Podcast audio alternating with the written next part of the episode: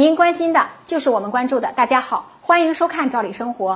关注我们《赵理生活》的朋友都知道，我们很多的话题都是围绕着社保以及养老等话题展开，因为这些话题是关系到我们生活的民生大事，尤其是老龄化社会的加剧，越来越多的人关注社保，关注养老。我们国家近年来非常的重视养老工作，也先后出台了不少给老年人的红利。不管是从国家层面，还是从地方层面，这些利好让很多的老年人尝到了甜头。今天我们具体的聊聊，在我们国家六十岁以上的老年人能够享受哪些红利，大家也可以看一看有哪些红利自己能够领到，哪些好事儿错过了。具体呀，梳理梳理。首先，一个利好呢，就是很多地区的规定啊，都差不多。六十周岁及以上的老年人乘车是有优惠的，有的地区给老年人办理了乘车卡，给予全免或者半价优惠，部分地区还会给出优惠的乘车次数等等。总之，在出行上为老年人提供方便。其次呢，部分地区开办了长者食堂，地方也给予一定的补贴红利，老年人就餐也有所减免优惠。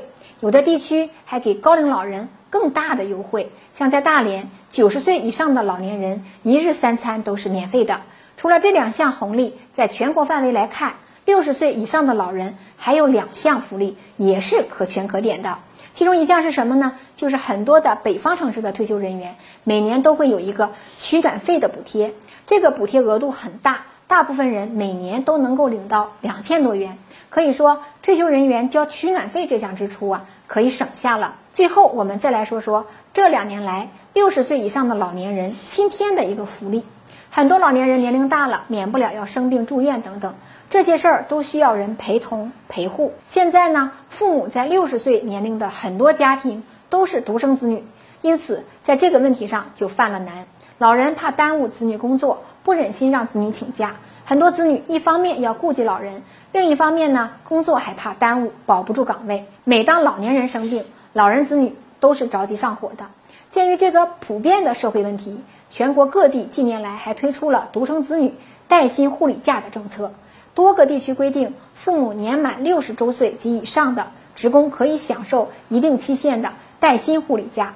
有的地区每年有十天假，有的地区啊每年有十五天的假。还有的地区，连非独生子女家庭也能够享受到部分福利，真的是非常温暖。有了这样一个带薪护理假的待遇，不仅请假护理父母不用扣工资，而且也不用担心岗位不保，老人们也能在生病的这个脆弱的时期有儿女们亲自照料，既心安又踏实。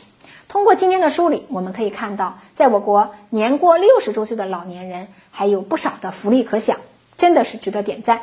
今天的话题我们就先聊到这儿，感谢您的收看，咱们下次见。